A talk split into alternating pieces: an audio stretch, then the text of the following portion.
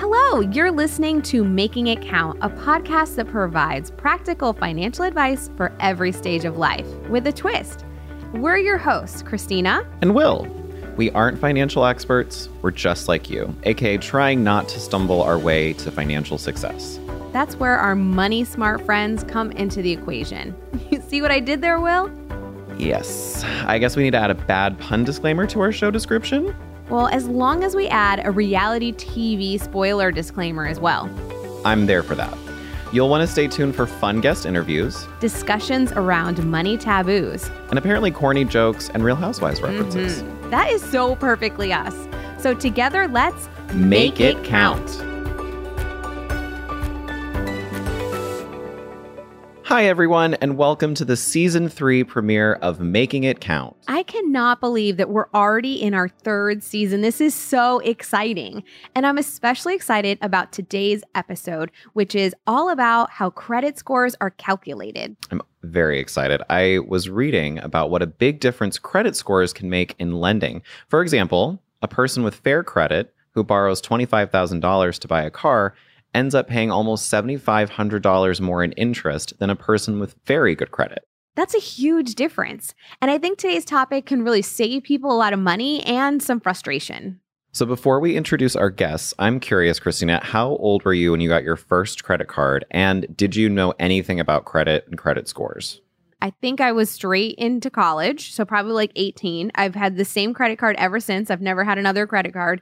And I don't remember my parents talking to me about credit, but I remember seeing my other friends struggle with credit. So I knew, okay, like pay the payment every month and paid in full, but I didn't really know how credit score was calculated. Did you have those discussions with your parents? I remember it was kind of like an unplanned thing. I went to my bank with my dad when I was 18 and they offered me a student credit card and it was just like a low limit and it really was a perfectly fine card. And I really didn't know much about it, but I thought it was very adult to have a credit card. So I was very excited. And my dad basically, the advice he gave me was always pay on time, even if it's the minimum, but you should always pay it off. Like he, it was very general advice. I think it would, it might have been better if he like told me the consequences and the interest and that sort of thing. But still um, solid advice. Yeah. And I never really screwed up too bad with it. And it was, again, a $500 limit, which at that time for me in my life at that moment as an 18 year old, I was like, $500. That's a lot. Yeah. Well, we have two terrific returning guests to kick off our third season. So let's just bring them in. Our first guest is Heidi Polly. She is a certified credit counselor and financial coach with Addition Financial. Hi, Heidi. Welcome back. Please introduce yourself. Thanks, guys. It's always so nice being back here talking with you, especially about what my passion in life is, is helping members gain financial wellness and good understanding of credit and how it works. So I'm happy to be back, being a part of this. I've been with Addition for almost six years and helping members establish good credit knowledge and building up their skills for about the past eight. Our second guest is also a part of the Making It Count alumni and an Addition Financial employee, Valerie Moses. Valerie, introduce yourself to the listeners. Hi, I'm so happy to be back. I can't wait to chat with you all today about credit.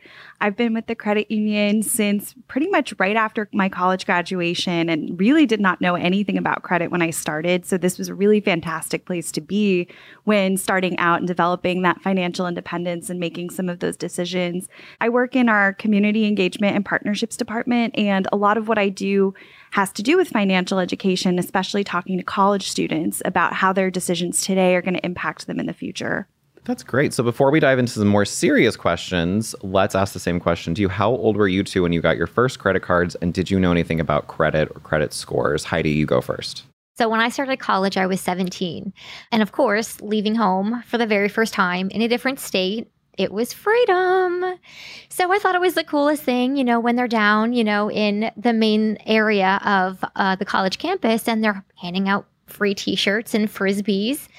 And I was like, ooh, they're like, if you just sign here, you get one of these. And I was like, yeah, that's great. Because you know that frisbee, frisbee for life. Oh my gosh, what yeah. you can do as a freshman in college with a frisbee. so I took it, and next thing you know, I'm checking my mailbox and I have a credit card. I was like, this is fantastic. I had no idea what I was doing. I had no idea that I had to make a payment on it. So that was my first experience very interesting, but it was great. What about you, Valerie? What was your first credit experience? So mine was a little bit similar to Will's. I started with my first credit card in high school. I was signed on to a card with my dad, and it was pretty much just so that I could go on a school trip where I really needed to have the credit card.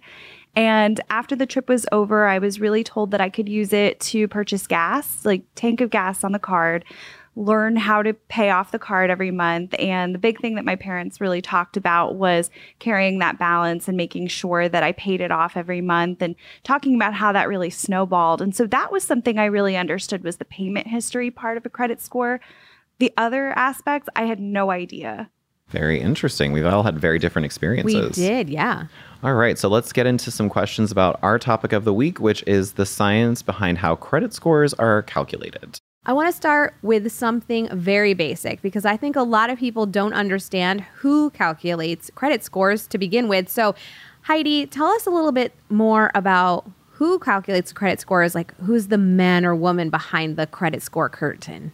Yeah, we think of credit scores as just this number that randomly populates when we want to buy something. However, it actually it's a statistical model that was actually developed very very very first back in 1989, which wasn't too long ago though it seems maybe like an eternity ago, was actually the FICO companies who actually first developed it back in 1989, which is actually called Fair Isaac Corporation. This is the conventional model that is most often used and has been used for many years. However, up and coming, developed back in 2006, is actually called the Vantage Score. You'll see that Credit Karma uses the Vantage Score. Lenders can use the Vantage Score. This is actually what's interesting, I think, about this is that this is a more modernized way of getting your score. They calculate the algorithms differently. So your number may look different from FICO than it actually does with Vantage. Fun little tidbit is that the Vantage score was actually created by the three credit bureaus. So that's Experian, TransUnion, and Equifax. So that makes a lot of sense when we talk about when I look at my credit score, sometimes they don't match. So it's because they're just coming from different calculations. It could be. So another little fun fact is that there are many, many different models, whether it's the FICO score 10 or FICO 9.1. Vantage score is just Vantage 4.0 at this moment, but there's real estate FICOs that they use. You can go to a car dealership and have your credit score pulled differently, and you're not going to get the same score every time. Oh my gosh. Already very complicated. I know. Okay, so Heidi mentioned algorithms. Valerie, do we know what's in those algorithms, or is it kind of like Google where they keep everything a secret? Yeah, it's a lot more transparent than your Instagram algorithms where none of us really know what's showing up on our feeds. They're very secretive about that. But FICO is extremely transparent and they even have the percentages of what factors into your score. They use five different criteria to determine the credit score. And while we don't know the exact calculations that are put into play, we do at least know what goes into it. And so your payment history is going to be your number one. That is, are you paying on time every time? Your credit utilization, how much are you putting on the card? Or how much credit is available to you and how much are you using? The length of your credit history, new credit, and the mix of your credit. What types of credit do you have? The first two are the most important. So 35% of your score is that payment history, 30% is that credit utilization. So the most impactful way to affect your score is to pay on time every time. Vantage isn't quite as transparent about what goes into it. A lot of the criteria are pretty similar, but they do differ slightly, and the emphasis that they place is a little different. They don't share exact percentages, but they'll say that one factor might be highly influential versus one might be moderately or only minimally. And so those criteria are your total credit usage, your credit mix and experience, payment history age of credit history, and new accounts open. They put more emphasis on a consumer's credit mix and their experience than FICO does. That makes sense. So they're similar with slight variations. So, Heidi, let's start with the very top one that Valerie said. So, 35% of our score is actually payment history. So, what does that mean? So, when we say payment history, This is 35% of your credit score by FICO since they give percentages. So, this right here is one that you always want to make sure when we say payment history, it's making your payments on time, no late pays. FICO views your payment history as the indicator of future behavior. Mm. So if you go to apply for a loan and you've missed a payment, they're going to look at that and it's how likely when lenders look at you are you to repay them. So it's your credit worthiness showing that you are able and willing and in good faith to make those payments back. So you're saying that even if I make the minimum payment, as long as I'm making the minimum payment every month, that will help me increase my credit score. Absolutely. So when I'm coaching members, you know, and oftentimes people go, you know, they financial struggles as we know from last year how it affected so many people you know that i always say the minimum payment is often as minimal as $25 that right there just making that minimum payment can save you seven years of having to rebuild wow. a missed payment. So you don't have to feel the pressure of paying it off mm-hmm. every single month as long as you're making the minimum payments on time. Yes. Okay, that makes sense. Valerie, what do you think our listeners should know about credit utilization? Why does it have such a big effect on credit scores? Your credit utilization is a measure of how much of your available credit is being used. So it's expressed as a percentage. So an example would be that if you had $10,000 of available credit and 2700 in debt, your credit utilization would be 27%. The thought is that if your credit utilization is too high, you might appear overextended and lenders might be afraid to lend to you. You might not appear that you would be able to pay back.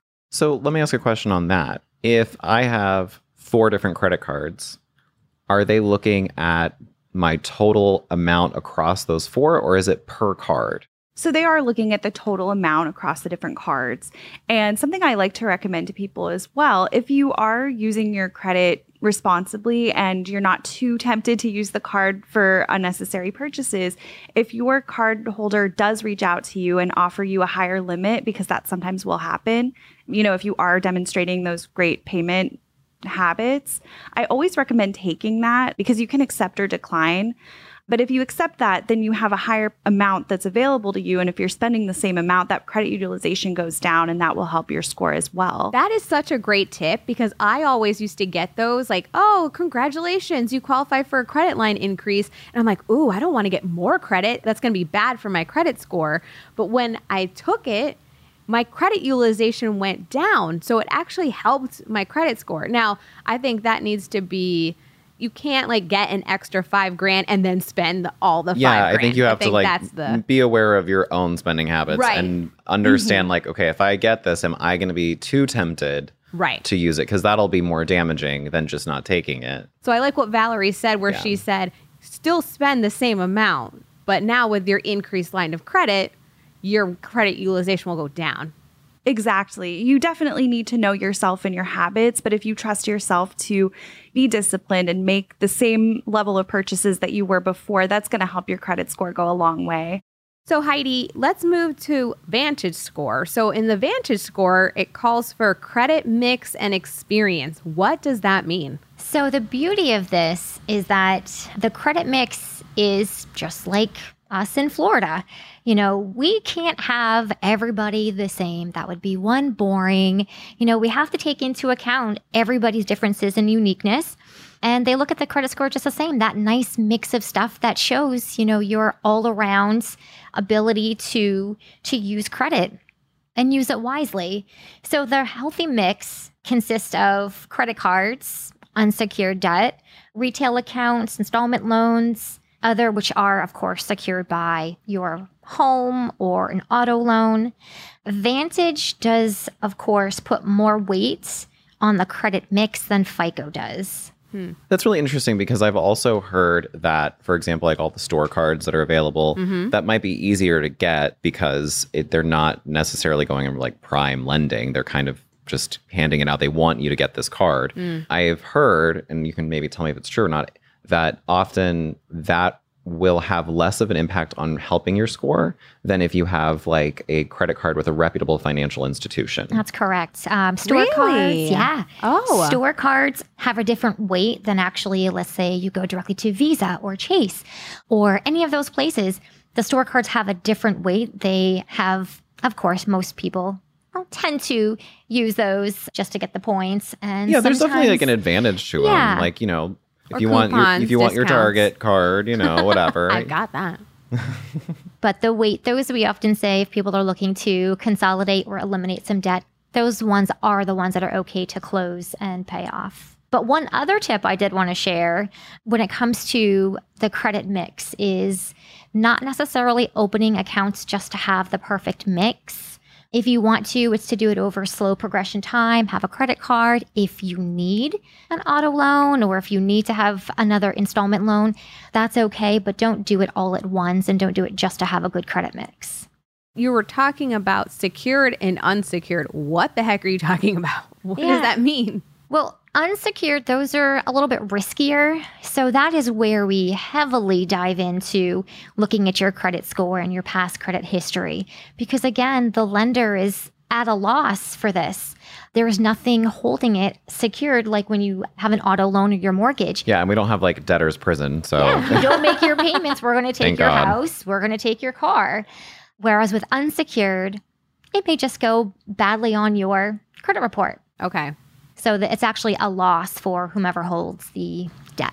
So, okay, so a student loan would be unsecured because I don't have any collateral per se tied to it. Right. Okay, so credit cards, student loans, those would be unsecured. Mm-hmm. But then an auto, lo- anything that's attached to something that's Correct. tangible is a secured loan. Okay, that makes sense.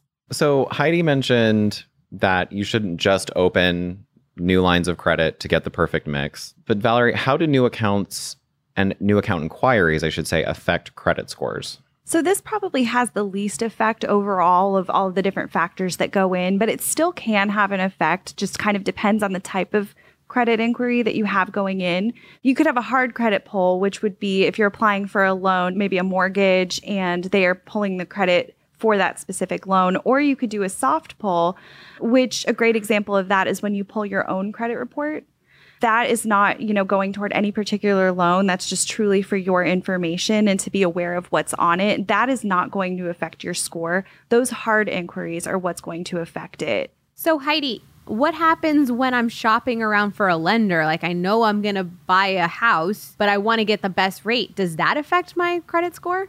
If you're shopping wisely, then there's minimal impact. So let's just say you're going to buy a car and I as again we are consumers in this market and we want to get the best rate. So which rightfully so it's going to save us money in the end. So shopping for rates is something that's okay if you tend on buying a car. You want to make sure that you get those inquiries within a 14-day period. The credit bureaus will actually they know to lump those as just one inquiry. So Oh. you go to the dealership and they blast, you know, trying to find you a good rate and you've got 15 inquiries for one car or at one dealership. That's okay. It looks a lot on your credit report, but in reality, the credit bureaus know it just groups it together as one inquiry. And the same goes for mortgage shopping as well. Again, shop around. When you're mortgage shopping, you actually have 30 days to shop around for rates, and the credit bureaus know to group it as to one inquiry. It's very interesting. Yeah. So both Vantage and FICO measure the length of your credit history. Valerie, why does the length of your history matter? The length of your history matters because it helps you to really establish a track record. And it's great that if you're paying your bills on time every time over the course of that first year that you have that credit card. But if you can show that you've been doing this for several years, that you've been able to effectively manage different types of credit over a longer period of time, that's going to make it so that lenders are more likely to lend to you. It makes you appear as more of a more of an attractive borrower.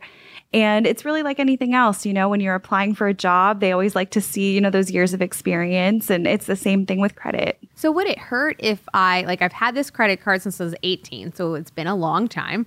I won't divulge how long, but what if I suddenly close that card? Do I lose all that history? Would that hurt my credit score? That's a great question. I will say keeping that first card open forever is a great idea because it will impact that length of credit history. You lose that history if you close out that card. Ooh, so even if I want to go get a different card, make sure to keep that card so I can keep all the history. Exactly. I always recommend if the card isn't super attractive to you, you can still use it to put, you know, a tank of gas or buy a stick of gum or something like that. Just keep the keep the card open as long as it's not costing you major annual fees or anything like that. Even if the card has maybe a not so attractive interest rate, use it, pay it off just enough to keep the card open. And that will help you to really establish that credit history. Oh, that's really good to know. Okay. Because I think I'm going to start shopping around for a new credit card. So I will definitely keep that in mind. Heidi, we talked about all the different ways to use credit wisely, but how can I make sure that the credit report is correct? Like, how often can I even look at my own credit report? There's a couple different ways. The one that I like is you can get your actual credit reports by going to annualcreditreport.com. Please make sure that you're going to annualcreditreport.com and not freecreditreport.com because that's actually a scam. So, annualcreditreport.com, you can actually get your entire credit report from each of the three bureaus once every 12 months. So, this, what I like when you get about this is you actually get details. You get to see your payment history, cards closed, things that are open. You don't get a credit score though when you do get this. Another so way. this is about knowing No- yeah. accuracy of Mhm. what's going on and making sure there's not something incorrect on your and credit. that is most important as well. So something, you know, you can only get your annual credit report, of course, annually. But then there's, you know, the personal monitoring sites, Savvy Money, Credit Karma, Bankrate. You can use all of those. I like this as a personal tool because again, you're the first to know if there's anything that shows up any fraudulent activity, if there's just something that's not right, then you're kind of at, you know, you don't have to wait 12 months to see that. I signed up through Experian and they will send me emails to alert me your credit score has gone down, your credit score has gone up. And I can see, like what Valerie was saying about my utilization, it, it'll say, like, your credit score has decreased because your credit utilization is up. And then my payment goes through and it's like, oh, your credit has increased because you made a payment. So it's really like, I know Experian does a good job with yeah, that too. Experian is great. And it's kind of again as we talk about mix and knowing about, you know, what you have on your each credit bureau. So again, financial coaching, I get to, you know, see a lot of all the different sites, but Credit Karma of course has TransUnion and Equifax, and Experian doesn't. It has their very own. So I often encourage for those to have your mix. You want to have one of each that you're able to monitor because, again, not every creditor reports to each bureau. Hmm. Okay, last one, Valerie. Is there any way to predict what effect any one of these elements we've talked about could have on someone's credit? For example, can you say that one late payment will result in a specific number of points being lost on your credit score? Unfortunately, it's not that easy. We don't have the calculations. And even if we did, I was a communication major, so I would be the worst person to.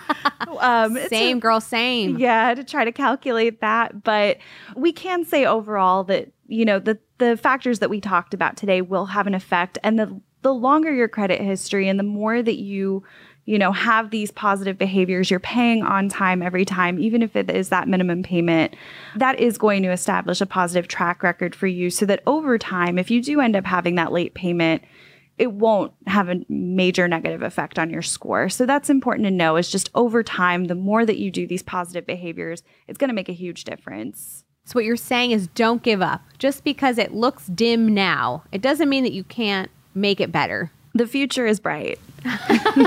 And just keep going. Yes. Keep it it's steady. It's not going to change overnight per Right. se. And time heals all wounds. and talk to somebody. It's good to It's talk to people taboo. I- about. I know it is. People feel very afraid to talk about it. Yeah, I feel like I don't have those conversations with my friends.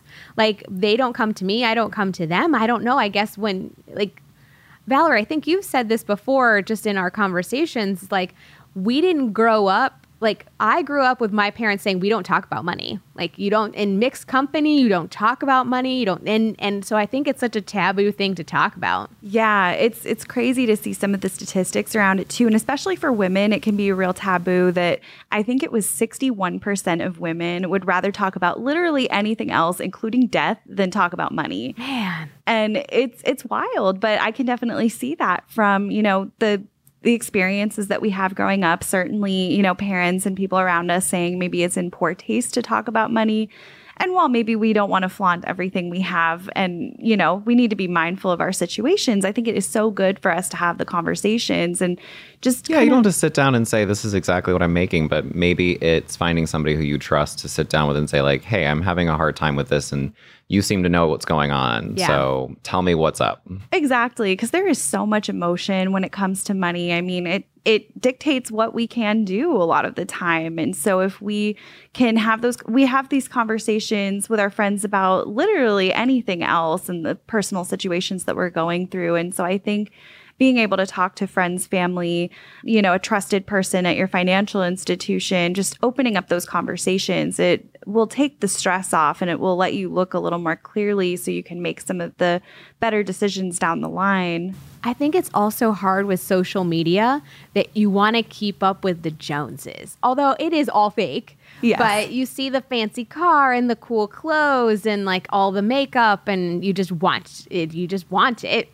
And the, uh, over the true reality is, who knows how many credit cards they have, or if they're behind on something. Like you just can't compare yourself to what you see. No, and that's my input. No. All right, ladies, are you guys ready? We're going to go into the rapid fire question round. Are you ready? I it. love a rapid fire. fun. All right. Okay. So, Will, you got the first one. All right, Heidi. What are some ways that people can build their credit history if they don't have much credit? This one is fun. I love working with members that have little poor credit history. Again, as we just talked about, they're ashamed. They don't know where to start. I get to be the ones to give them hope and guidance and walk through them through maybe some darkness. You want to look at a secured card or maybe a credit builder loan are some things that you can do, whether it be through your financial institution or even online. They have some things too. All right, Valerie, this one's for you. How important is it to review your credit report for inaccuracies? This is so important, especially right now. We're living in a time with a lot of fear, distraction, emotion. You know, when, whether there's a pandemic happening, an election, anything like that, where there can be a lot of stress going on throughout the country. A lot of the scammers are going to prey on that sense of distraction. It's really important to be checking your credit report just to make sure that the information is correct. So if you are a junior or you have a very common name, you want to make sure the personal information is correct. You also want to make sure that there are no loans or any accounts on there that you did not authorize that don't belong to you. And so checking that report once a year from each credit bureau. I like to say, you know, every four months, pull from one of them because you do get that one per year. That really can make a difference and you can spot fraud from a mile away when you do that. Heidi, have you ever had a credit mishap or misunderstanding? Oh, he's gonna do. Oh yeah, man, I'm Getting gonna deep. go. I'm gonna go deep on this one. As I've learned, you know, it's okay to share my story, and I wouldn't be here in this position had I not gone through it. So, of course, you know, as life happens and you don't ever intend on going through a separation and all of that fun jazz. So, through all the process, I watched my credit score go from being fantastic to, I'm okay to say, a 476. Wow. wow. Yeah. So it brought me down to the deepest and I know what I went through and how I build myself up on my own. And that's what led me here is because I don't want anybody to have to go through that by themselves. So if I can help guide them and walk through them, there's hope and you do recover. That's amazing. Thank yeah. you for sharing that. Yeah, thank you. See, we're breaking those taboos one show at a time. Thanks, Heidi, for that. All right, Valerie, what do you think is the best thing people can do to help improve their credit score? I think always paying on time every time to really help that payment history. And then when you're paying down that debt, if you can make more than the minimum payment on one of those loans just to kind of help move you along, because it can be really difficult. You can see on your credit card statement the amount of time it would take you to pay off that bill if you were to make only the minimum payments. And it can be really daunting. So if you can make just a little bit extra toward one of those payments to help you pay down debt, it will go a long way. Heidi, is it worthwhile for people to pursue a perfect credit score? Mm, everybody loves to be perfect. That 850 number, I can tell you when I pull credit for members and I see that 850, it is a big celebration. I can also tell you that I can count on the number of both of my hands how many I've actually seen. So, no, it is important to make sure you're making your payments on time, have a good credit mix. A perfect score is not necessary. In reality, you want to make sure you're getting the best rate. So, of course, the higher the score, the better the rates. So, that's what I say. Perfect score is not necessary. Valerie, you speak to college students all the time. That's part of your job, which is so cool. And you talk to them all about money smarts. So, what is that one thing that you share with them where you see that light bulb go off? Like, what is the most important thing you share with them? Well, I think college is that time for so many. I mean, many of our stories as well, where they're just learning about credit for the first time. So I think really sharing the importance of building that score and understanding that your credit score is your reputation as a borrower and it can affect whether you get a job, especially if you want to work in a financial industry.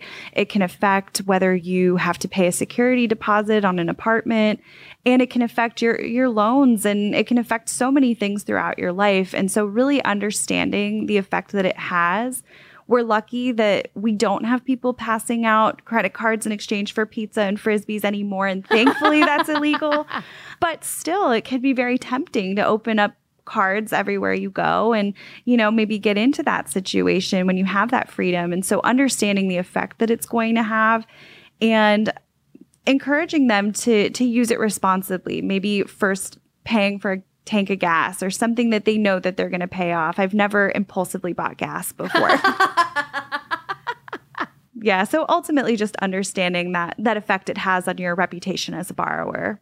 All right, that was great. Yeah. So now we're going to give our guests a chance to talk about what's new with them and how our listeners can stay connected with them outside of the show. So Heidi, why don't you go first? Yeah, so you can find me here at Addition Financial. The best way to contact me is through my email. So that you'll be able to get it's hpolly at additionfi.com or just call and ask for me. I am more than happy to help in any kind of way, answer questions, and be of service. Valerie, it's your turn. How can our listeners get in touch with you? I'm part of a really fantastic community engagement team. We're involved all throughout the community. We're happy to come out to your classroom, to your organization, to your business, and talk to employees or students, audiences of any age about any of these financial topics. So if you would like to connect with us, you can feel free to reach out to me. My email is V as in Valerie, Moses at additionfi.com. And we'd love to come see you. Well, thank you both so much. We really appreciate you guys coming on. Yeah, we really do. Thank you both so much for coming. It's season three. That's Yay! amazing. We've been I part of this now for, well, since season one. All right.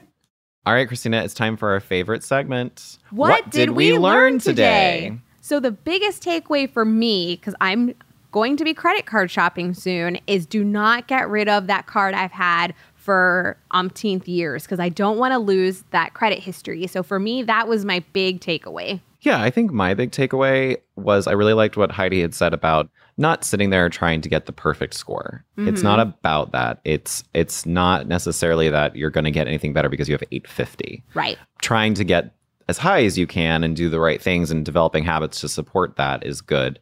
But like we said, it's a slow process. So just start somewhere and keep making small improvements. At the end of every episode, we love to give our listeners some resources that they can use to make it count in their daily lives. So I'm super excited that we have a really good one for them today.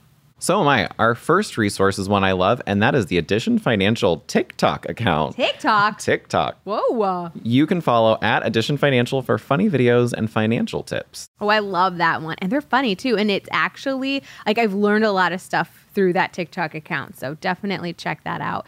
They also have a really great free downloadable guide called How to Safeguard Your Credit Score Against Credit Card Debt.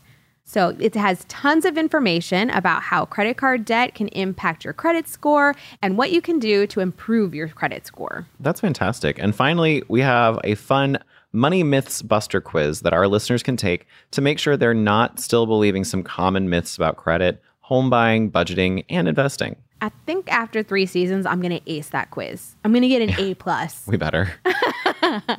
we'll link everything in the show notes, and we look forward to seeing you guys next time on Making It Count. And that's a wrap on this episode of Making It Count. If you learned something new, or inspired to reach your financial goals, Or just found us entertaining.